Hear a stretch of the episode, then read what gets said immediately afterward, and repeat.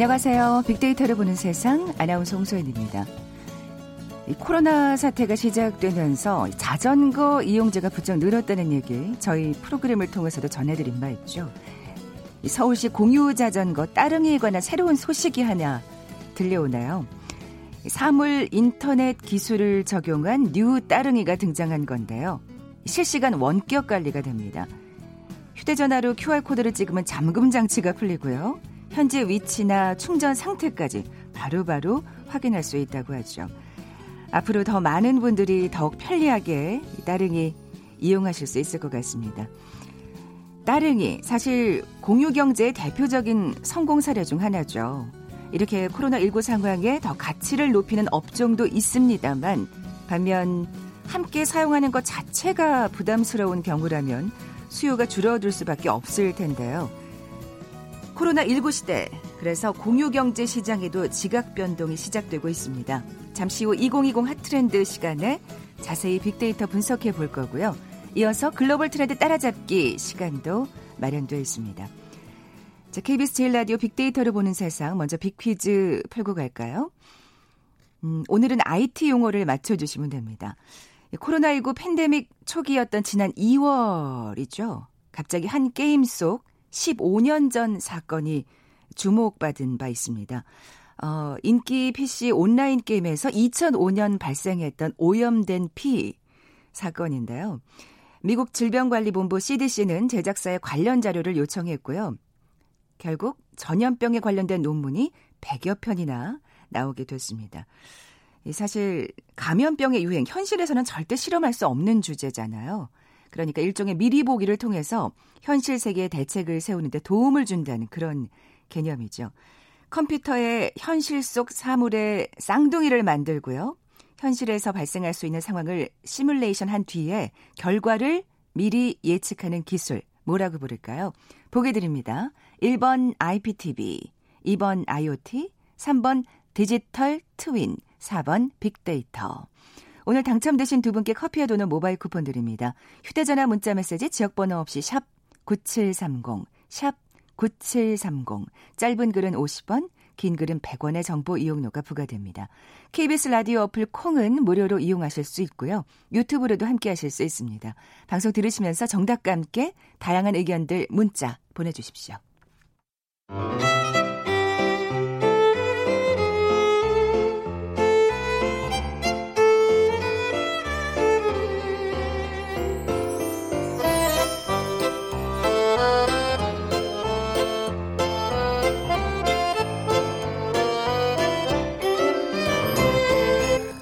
빅데이터가 알려주는 2020 핫트렌드. 상명대학교 소비자 분석 연구소 소장이신 이준영 교수 나와 계세요. 안녕하세요. 네, 안녕하세요. 자, post 코로나 시대의 트렌드 계속해서 살펴보고 있는데요. 정말 진짜 비즈니스 지형도가 가장 많이 바뀌고 있는 것 같아요. 오늘은 공유 경제 분야에 대해서 살펴볼 텐데 여기도 지금 영향이 크죠. 네, 기존에 이제 공유 경제 같은 경우는 차세대 비즈니스 영역으로 굉장히 각광받았었고요. 그렇죠. 특히 이제 플랫폼 비즈니스로서 미래 유망 사업의 대안으로서 지속적으로 언급되어 왔었습니다. 그런데 이제 이런 그 공유 경제가 코로나 19로 큰 위기를 맞이하고 있거든요. 네, 네. 네, 사실은 이제 그 대표적인 그 차량 공유 서비스인 우버 같은 경우는 정규직 직원의 25%인 6,700명을 해고하겠다라는 그런 발표 계획을 얘기도 하, 얘기를 하기도 했습니다. 아, 그렇군요. 그래서 사실은 이게 이제 감염병 시대에 다른 사람들하고 이제 자동차를 함께 공유한다는 것 자체가 굉장히 꺼려지는 일이라는 그렇죠, 거죠. 그렇죠. 그렇죠. 네, 네, 그래서 근본적으로 공유 경제의 위기가 닥친 것은 물건을 공유하는 것이 마치 바이러스를 공유하는 일처럼 음. 이런 본능적 본능적인 회피 행동을 일으킬 수 있다라는 거죠. 그래서 저, 전반적으로 어, 공유 경제 전반에 예, 악영향을 미치고 있습니다. 네, 사실 공유 경제 하면 정말 딱 떠오르는 게 자동차였잖아요. 네. 근데 이 자동차만큼은 정말 이 코로나 시대에 아주 타격이 큰 분야라고 할 수가 있겠네요. 네, 예. 그렇습니다.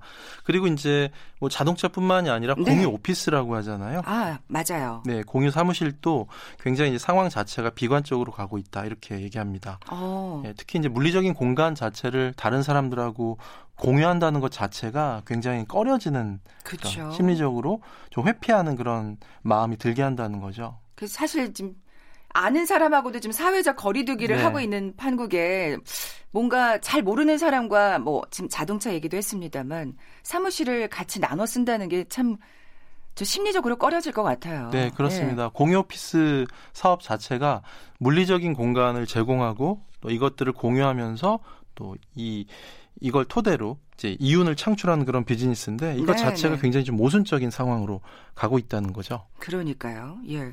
그러니까 공유 경제의 비즈니스 특성상 사실 이 코로나 시대는 어려움이 있을 수밖에 없겠다는 생각이 드는데 뭔가 돌파구가 있을까요? 예, 최근에 이제 기업들을 보면요 원격 근무 같은 것들을 확산시키고 있습니다. 아, 예, 그런데 그래요? 이제 보통 우리가 이제 원격 근무 같은 것들을 확산시킬 때 기업들이 조직 자체를 분산시키려고 하는 거거든요. 이렇게 사무 공간 자체를 한 공간에서 다 쓰게 되면 위험이 이제 음, 커지기 때문에 그렇죠. 이런 사무 공간 자체를 여러 개로 나누고 있다는 거죠. 그래서 SK텔레콤 같은 경우는 직원들의 거주지 위치를 파악해서 20분 이내에 출근이 가능한 거점 사무실을 이제 선정해서 운영을 한다는 거죠. 아. 이거는 이제 위험을 분산시키는 효과도 있지만 업무 자체를 효율화시킬 수 있는 그런 그러네요. 가능성도 있기 때문에 이런 어떤 거점 사무실의 개념 같은 것들을 어떻게 이 기업들에게 제공할 수 있는 그런 플랫폼으로서의 공유 사무실 또는 공유 오피스 같은 것들이 굉장히 또 가능성 있게 다가오고 음. 있다라는 거죠. 네.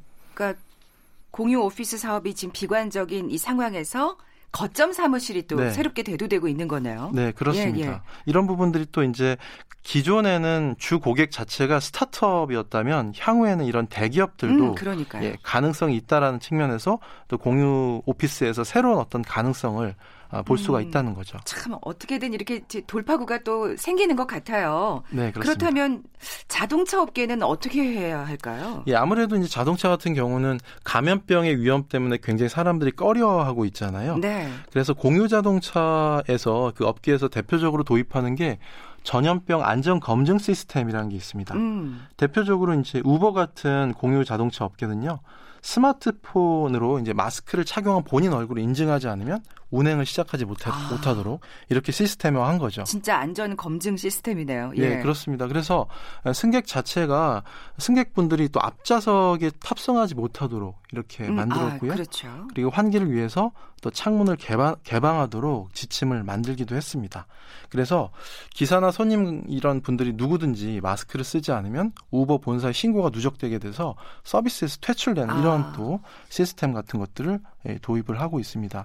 그래서 오히려 이제 택시 등의 이런 업계보다도 이런 위생 수준이라든가 방역 기준 같은 것들을 굉장히 예, 높게 만들고 있고요. 적극적으로 지금 그러니까 안전 검증을 하고 있는 셈이네요. 네, 예. 그렇습니다. 그리고 우버 같은 경우는 공유 자동차 이런 사업뿐만이 아니라 우버 이츠라는 그 음식 배달 사업이 있었는데 그래서 공유 자동차 부분을 굉장히 좀 줄이고 음식 배달 요즘에 배달을 굉장히 많이 해 먹잖아요. 그렇죠. 네, 그래서 음식 배달 사업으로 이제 눈을 돌려서 사업의 중심을 이동시키고 있습니다. 네. 사실 이 빅데이터 시간에 저희가 진짜 공유 경제에 대해서 정말 미래 유망 산업이라고 여러 번 말씀을 드렸는데 네. 자, 이 코로나19가 진짜 많은 것을 변화시키고 있다는 생각이 듭니다. 어, 여러 가지 대책들을 내놓을 수밖에 없는 상황이죠. 네, 그렇습니다. 예.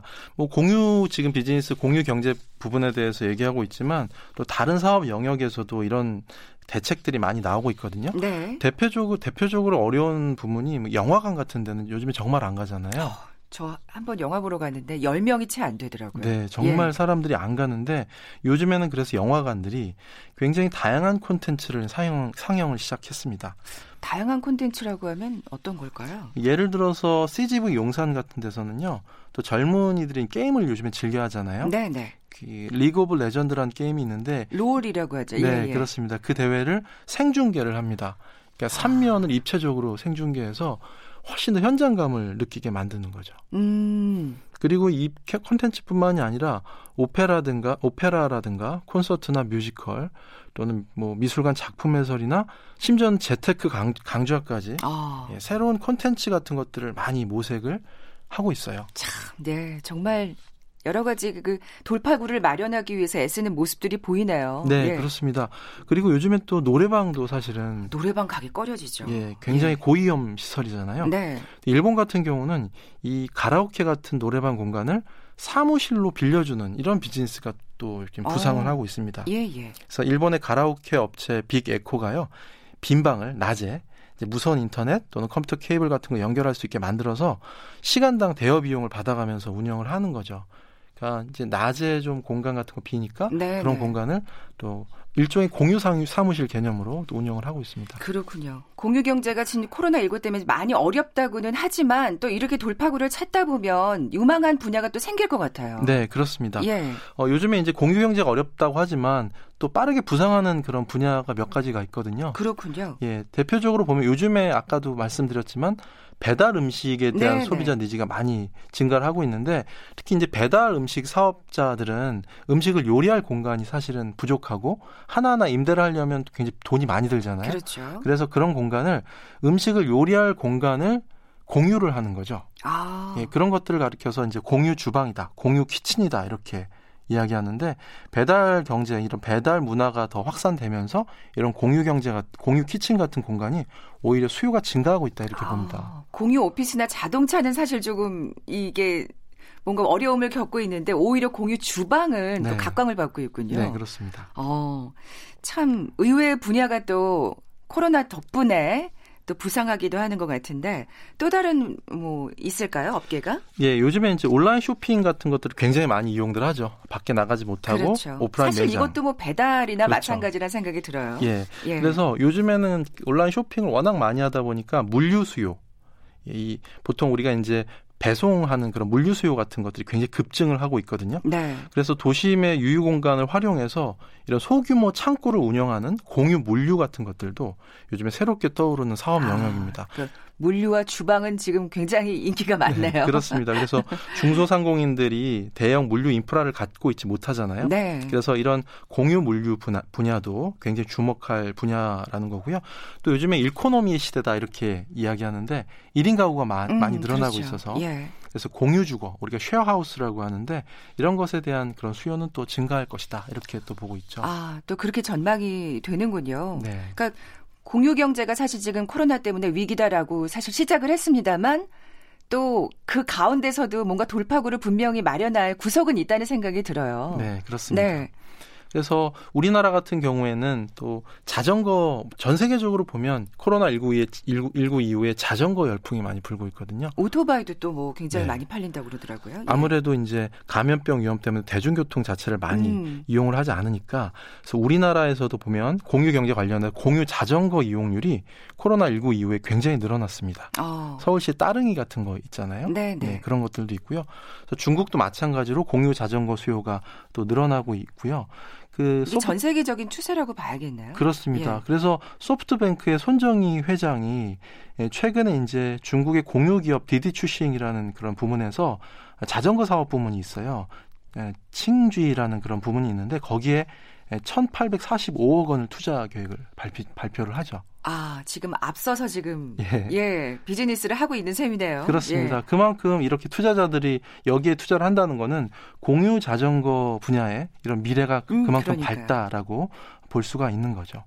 그래서 사실 이렇게 공유 경제라고 해서 이런 모든 영역이 다 비관적인 것은 아니다. 네. 이런 부분이고요. 그래서 앞으로 이렇게 코로나 19 때문에 소비자들의 수요가 어떻게 이동하고 니즈가 어떤 쪽으로 부상할지를 잘 관찰을 하면 음. 앞으로 우리가 유망 그런 투자 분야나 유망 사업 영역에 우리가 집중을 할 수가 있을 거다 생각을 합니다. 네. 그러니까 그런 말을 또 하게 되네요. 위기가 또 기회가 될 수 있는 분명히 또 분야가 있으니까 그걸 좀 앞서 내다보는 해안이 필요할 것 같아요. 통찰력이나. 네, 그렇습니다. 예. 자, 빅데이터가 알려주는 2020 핫트렌드. 오늘은 어, 포스트 코로나 시대 트렌드 공유 경제에 대해서 살펴봤습니다. 상명대학교 소비자분석연구소 소장이신 이준영 교수와 함께했습니다. 고맙습니다. 네, 감사합니다.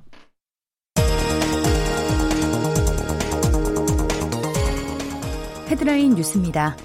국내 코로나19 신규 확진자 수가 사흘 만에 60명대로 다시 올라섰습니다. 신규 확진자 61명 중 47명이 해외 유입 사례이고 국내 발생은 14명입니다. 중앙재난안전대책본부는 우리 국민이 사회적 거리두기와 마스크 착용 등 방역 수칙을 잘 지킨 덕에 국내 코로나19 확진자가 안정세에 접어들고 있다고 평가했습니다. 대검찰청은 구 박원순 전 서울시장 수사유출 고발장 4건을 서울중앙지검으로 배당했습니다. 중앙지검은 곧 수사 부서를 결정할 계획입니다. 미래통합당 김종인 비상대책위원장이 고 박원순 전 서울시장 성추행 의혹 등에 대해 문재인 대통령이 해명해야 한다고 주장했습니다. 한국은행 금융통화위원회가 현재 연 0.5%인 기준금리를 유지하기로 했습니다. 사상 초유의 초저금리 흐름에 주요 은행 변동금리형 주택담보대출 금리가 최저 1%대까지 내려갔습니다. 도시개발 전문가인 열린민주당 김진애 의원이 종부세 최고세율 6% 상향과 그린벨트 해제 검토 등 정부의 부동산 대책을 비판했습니다. 종부세율을 크게 올리는 것보다는 과표 구간 조정이 필요하고 그린벨트 해제는 신중해야 한다는 주장입니다. 국토교통부가 주도하는 주택공급 확대 TF에서 서울의 그린벨트 개발 제한 구역 해제가 논의되고 있는 것과 관련해 서울시가 반대 입장을 분명히 했습니다. 지금까지 라디오 정보센터 조진주였습니다.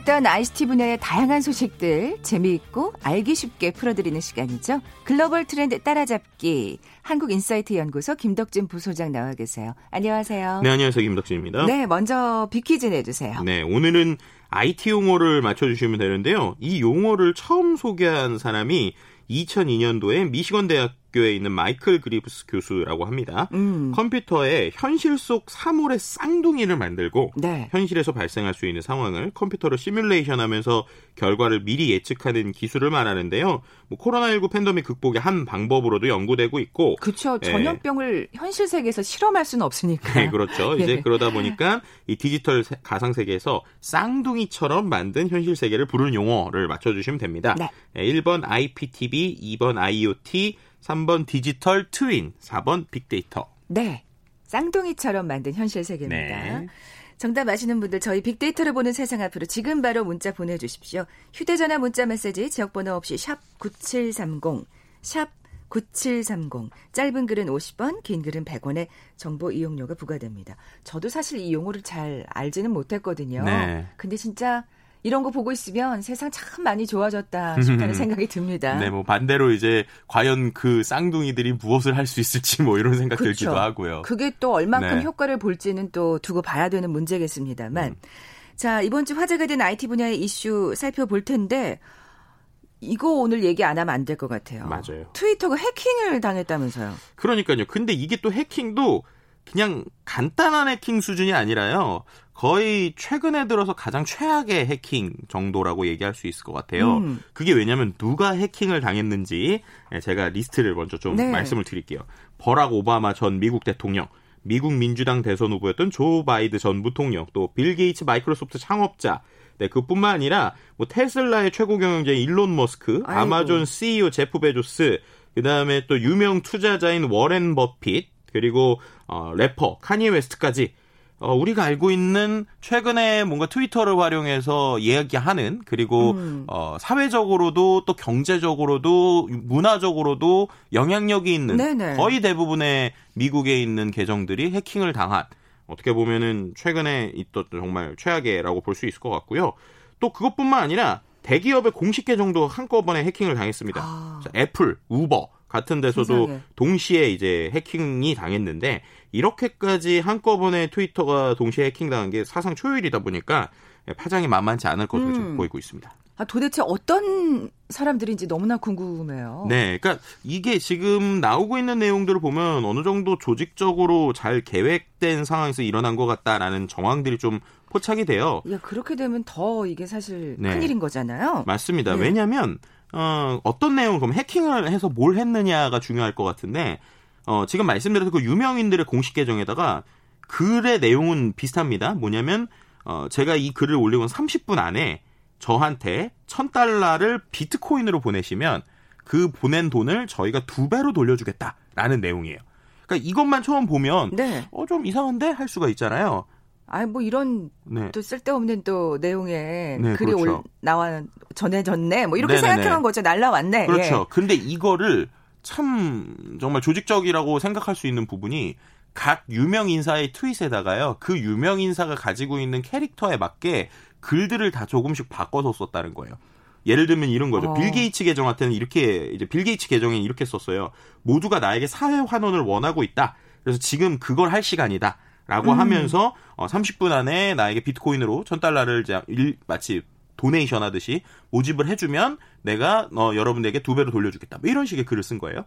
그리고 또 비슷하게 어 뭐 예를 들면 오바마 전 대통령이나 일론 머스크 계정에는 신종 코로나 바이러스 때문에 지역사에 돈을 돌려주려고 한다. 그러니까 그 사람의 어떤 지금 그 상황이나 포지션에 그렇죠. 위치에 맞게 솔깃한 내용으로 좀 썼네요. 그렇죠. 예. 이제 이러다 보니까 이 트위터 주제어 분석 업체 이제 해외 업체 트렌드맵스에 따르면 코로나 19 때문에 사회에 환원한다 이 문구가요. 4시간 동안 RT가 3,300번 이상 됐다고 합니다. 그러니까는 어 일론 머스크가 이런 식의 뭐 사회 환원 캠페인을 해요. 이런 식으로 이제 사람들에게 어느 정도 인식이 됐다는 것이죠. 아... 네, 그래서 그런지 몰라도 이게 어, 실제로 그 시간 지금 해킹된 시간 동안에 지금은 삭제가 됐지만 어, 그 비트코인 주소 그러니까 여기로 보내주세요 하는 비트코인 주소가 있거든요. 네네. 네. 근데 그 주소도 또 다 다르게 보냈어요. 그러니까 그 각 계정마다. 그러니까 정말로 이게 조직적으로 머리를 그러니까요. 썼다라고 볼 수 있는데 예, 예. 그 계정들의 전체적으로 한 10만 달러 이상의 가치에 해당되는 11개의 비트코인 그러니까는 한 1억 3천만 원 정도의 어 피해액 정도가 나왔는데 오히려 이제 유명 인사의 트위터 영향력들을 감안을 하면 300명 정도로부터 1억 3천만 원 정도만 나온 게 오히려 다행이다. 그러니까 정말로 더 큰 피해가 될 수 있었는데 이 정도가 오히려 다행이다라는 이야기가 나올 정도로 어, 상당히 이제 좀 음. 심각했었다고 볼 수 있을 것 같고요. 특히나 이제 어떻게 보면 이런 그 세계적인 지도자들이나 리더들이 최근에 이 트위터를 활용해서 이런 메시지를 보내는 걸 그렇죠. 봤을 때 어, 정말 이런 해킹들이 잘못하면 파괴적인 결과를 낳을 수도 있다. 음. 뭐 이런 얘기가 나오고 있고 또 한 가지 이걸 좀 정치적으로 해석하는 내용들도 좀 나오고 있어요. 예를 들면 지금 해킹 피해를 본 유명 인사들이 주로 민주당 소속 정치인들 혹은 어, 이런 좀 혁신적인 인사들이다라고 이제 얘기가 나오다 보니까 이거 미국 대선 놔두고 정치적인 뭐, 뭐 조작이냐 뭐 이런 식의 아. 이런 내용들까지도 뭐 지금 어, 뭐 AP 통신이나 이런 데서 좀 나오고 있는 부분들도 있고요. 그런 음모론까지. 네, 뭐 예. 뭐 왜냐하면 또 그러면서 어 이른바 이제 그 가장 트위터를 많이 쓴다라고 생각하는 이제 도널드 트럼프 대통령 같은 아니, 해킹이 되지 않았잖아요. 예. 내가 이 부분을 또 CNN에서 좀 들고 있는 부분들이 있더라고요. 아. 네, 그래서 그럴 수 이거 합리적 의심이라는 네, 그래서 이제 들고. 뭐 트럼프 대통령이 이제 주요 예. 정책을 트위터를 통해서 발표를 하고 있는데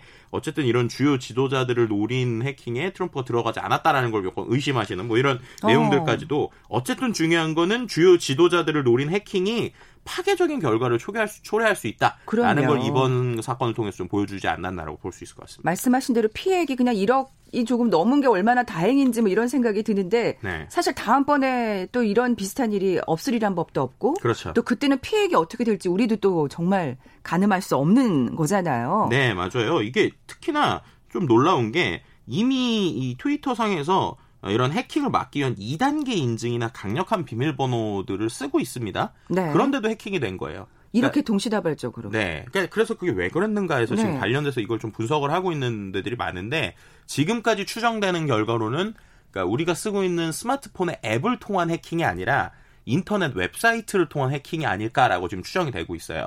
그러니까 그쪽에서는 어 일반적으로 우리가 대부분 그 지금 앱을 기반으로 이 트위터를 쓰시는 분들이 많은데 웹 자체, 그러니까 인터넷 웹브라우저에서에 있는 보안에 대한 거를 뚫는 것이 아니냐 이런 얘기를 좀 나오고 있고요.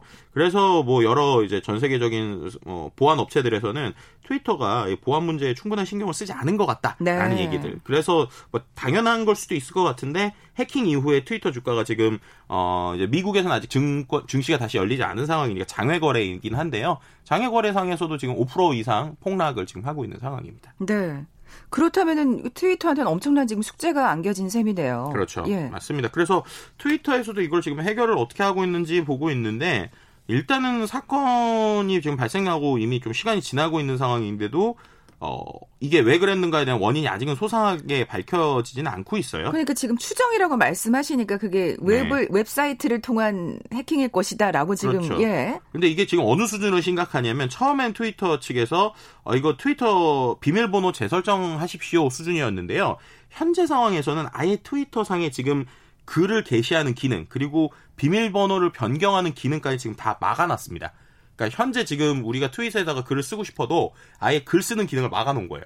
그리고 아. 이 비밀번호 변경 기능도 막아놓은 이유가 혹시나 지금 또 다른 음. 어떤 아이디가 해킹이 됐으면 자기들이 기본적으로 있던 비밀번호를 바꾸고 자기 마음대로 글을 쓴단 말이에요. 네. 그러니까 비밀번호 변경까지도 지금 막아놓은 상황입니다. 어. 그만큼 어떻게 보면 상당히 셧다운된 상태네요. 그러면? 네, 이른바 그런 말씀하신 예. 대로 좀 셧다운과 비슷한 상황인 것 같고요. 그래서 사건을 점검하는 동안 이런 뭐 새로운 글을 쓰거나 비밀번호를 설정할 수 없을 정도로 지금 트위터 입장에서도 지금 상당히 강력하게 이 내용들을 좀 살펴보고 있다라고도 네. 해석해 볼 수 있을 것 같습니다. 진짜 곤혹스러운 상황일 것 같고 사실 정말 뭔가 강력한 대책이 나오지 않는 한은 네. 트위터에 대한 신뢰감은 정말 예 땅으로 떨어졌다고 해도 그렇죠. 왜냐하면 지금 계속 우리가 얘기했던 것처럼 어쨌든 사회 유명 인사들이 자기의 메시지를 아주 어, 간결하면서 임팩트 있게 쓰는 채널로 최근에 급부상하고 있었는데 네, 네. 어, 이런 이제 신뢰에 대한 문제가 이제 깨지게 된다라는 거는 정말 큰 그렇죠. 이슈라고 볼 수 있죠. 예.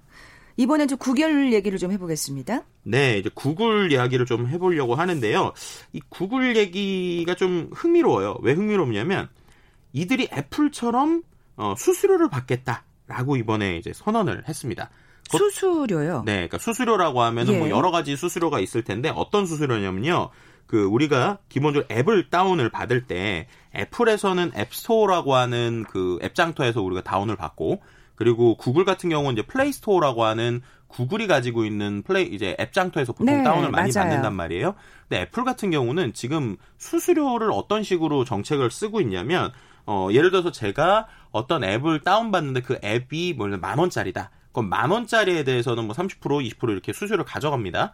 근데 그거 말고도 어, 예를 들면 요즘에는 앱 자체는 무료인데 그 안에서 컨텐츠를 쓸 때마다 돈을 내는 것들이 있잖아요. 아. 예를 들면 음악 스트리밍이라든지 네네. 네. 뭐 유튜브도 요즘에는 유료 결제 뭐 이런 것들이 있죠. 그리고 아니면은 뭐 우리가 웹툰이나 이런 걸 보기 위해서 아이템을 음, 사는 음. 것들. 근데 그런 거에다가 지금 애플이 거의 최대 30%까지 수수료를 이미 받고 있어요. 네. 그러니까 이제 그러고 있는 상황에서 구글은 이제 그거에 대한 수수료는 받지 않았었거든요. 아. 근데 이제 구글도 이제 자기들이 이제 어, 그 안드로이드 앱에서 구글 스토어를 통해서 다운받은 어떤 앱 안에서 예를 들면 제가 음악 결제 사이트, 음악 스트리밍 앱을 안드로이드에서 받아요. 네. 근데 받을 때 그 플레이 스토어, 그러니까 구글이 운영하는 장터에서 그 앱을 받았다라고 네. 한다면 그 안에서 제가 어, 결제를 할 때마다 예를 들면은 매월 어떤 구독 결제를 할 때마다 이들도 애플처럼 20에서 30%의 수수료를 가져가겠다라고 지금 이야기를 한 상황이라고 보면 되실 것 어, 같습니다. 그렇군요.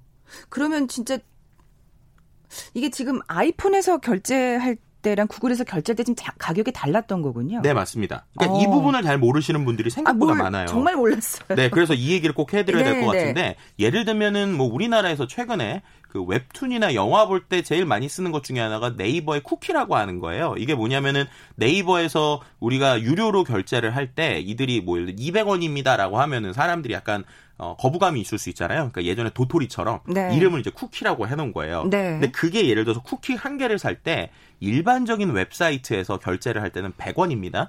그리고 똑같이 아까 말씀드린 대로 그 앱스토어 그러니까는 구글에서 있었던 앱스토어에서 그 웹툰 앱을 받고 그 안에서 제가 쿠키를 사겠다라고 해도 100원이에요. 네. 근데 제가 만약에 아이폰에서 어그 웹툰 앱, 그러니까 네이버의 웹툰 앱을 다운 받고 그 안에서 쿠키를 사겠다. 라고 하면은 갑자기 한 개당 가격이 120원으로 나옵니다. 아, 그러니까 20%가 오른 가격으로 예, 예. 이미 나오는 거예요. 비슷하게 클라우드 같은 걸 결제할 때도 구글이나 PC에서는 1년에 3만 원 내던 게 애플에서는 4만 4천 원 내야 되고요. 비슷하게 또 음악 요즘에 많이 듣잖아요. 뭐 멜론 무제한 듣기 같은 경우에도 구글에서는 11,400원인 게 애플에서는 똑같이 결제하면 15,000원이고 유튜브 프리미엄 같은 경우도 어, 구글이나 PC에서 결제할 때는 월 7,900원인데 어, 애플에서 결제하면 11,500원입니다. 야, 이거 진짜 소비자들이 잘 몰랐던 경우도 많을걸요? 맞습니다. 왜냐하면은 거기에 보통 이 수수료 때문에 그 가격입니다라고 써놓진 않아요. 음, 음. 근데 그 이유들이 좀 몇 가지가 있어요.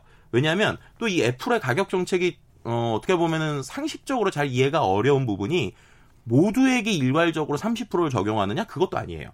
그러니까 예를 들면 제가 어, 조그마한 스타트업이에요. 조그마한 스타트업이라 음악 듣는 어떤 스트리밍을 하고 싶어요. 그러면 그 스트리밍을 애플에 올리는 순간 30%의 수수료를 저는 이제 그 서비스 비용으로 만 원을 받는데 30%의 수수료를 내야 되니까 어쩔 네네. 수 없이 사람들이 13,000원에 올린단 말이에요. 음. 그런데 그 어느 정도 협상력이 있는 뭐 예를 들면 네이버라든지 뭐 카카오라든지 해외로 치면은 뭐국뭐 다른 뭐 유튜브라든지 이런 데들은 애플과의 그 논의를 통해서 그 수수료를 15% 혹은 20%로 줄입니다. 그러니까 그 수수료에 대해서는 결국엔 이게 다 소비자에게 넘어오는 뭐 이런 상황이죠. 그러다 보니 당연히 그들 입장에서도 그 앱 자체에다가 다운로드 받을 때 아, 이게 실은 100원인데요. 이 130원을 음. 하는 이유가 애플의 수수료 때문입니다라고 적을 수가 없는 거예요. 또 워낙 그 적은 숫자에 그렇게 민감하지 않게 반응하는 소비자들도 분명히 있을 거고요. 네. 그러니까 사실 그렇게 생각하면 작은 중소기업, 스타트업 기업들도 정말 울며 겨자 먹기로 네. 사실 애플과 이렇게 계약을 맺는 거고 이걸 또 이제 구글이 따라한다고 하면 네. 진짜 소비자들은 좀 가만히 있을 수 없을 것 같은데요. 네, 맞습니다. 네. 실제로 이제 그래서 지난번에 우리 애플 얘기할 때 잠깐 얘기했는데 애플이 이런 이유들 때문에 지금 EU에서 반독점도 조사를 받고 네, 네 있어요. 그러니까요. 실제로 뭐 수수료 받는 것들이 경쟁에서 결국에는 애플 거를 더 우위에 쓰게 한다. 예를 들면 애플이 똑같은 음악 서비스를 하면 나머지 스타트업이나 나머지 플랫폼이 음악 서비스를 할 때는 어쩔 수 없이 애플에 들어가야지만 다운로드를 받을 음, 수 있게 음. 되니까 수수료를 30%를 내야 되잖아요. 근데 애플에서 만들면 수수료를 낼 필요가 없으니 네. 이게 이제 문제가 된다. 그리고 결국엔 그 안에서 경쟁 혹은 소비자에게 피해가 돌아간다라는 것들 때문에 지금 문제가 되고 있는데 어떻게 보면 기업들로서는 같은 스타트 라인에서 출발하는 게 아니니까 그것도 공정하지 않고 네 맞습니다. 또 가격을 내야 되는 그 돈을 내야 되는 소비자들로서도 공정하다는 생각이 안 들고. 네, 맞습니다. 예. 근데 그러고 있는데 구글도 이제 애플처럼 똑같이 하겠다라는 거고요. 더 이제 좀 충격적인 사실은 이 구글의 수수료 정책을 시행하겠다는 메일이나 내용이 지금까지 파악된 걸로는 아직 우리나라에만 적용하는 것으로 지금 얘기가 되고 있습니다. 그러니까 해외에서 미국이나 예를 들어 네. 구글이 이런 정책을 쓸 때 미국이 미국이나 유럽까지 동일하게 그렇게 하겠다는 게 아니라요. 국내에 있는 벤더들한테 지금 메일을 보내면서 우리가 이런 수수료를 쓰겠습니다라고 지금 메일을 보내고 있는 상황이에요. 뭐 시체 말로 우리가 봉인가요?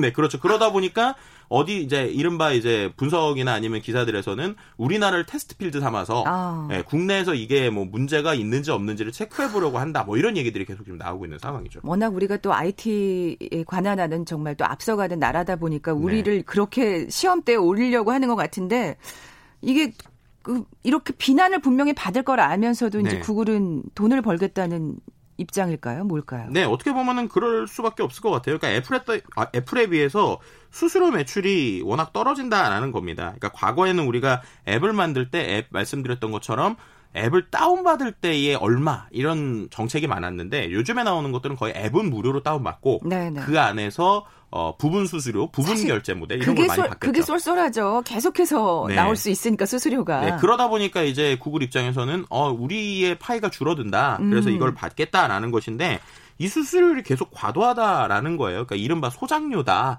이거는 우리가 소장농도 아니고 왜 그러느냐 이런 얘기들이 지금 나오고 있을 이런 정도의 공격적으로 볼 수 있을 것 같고요.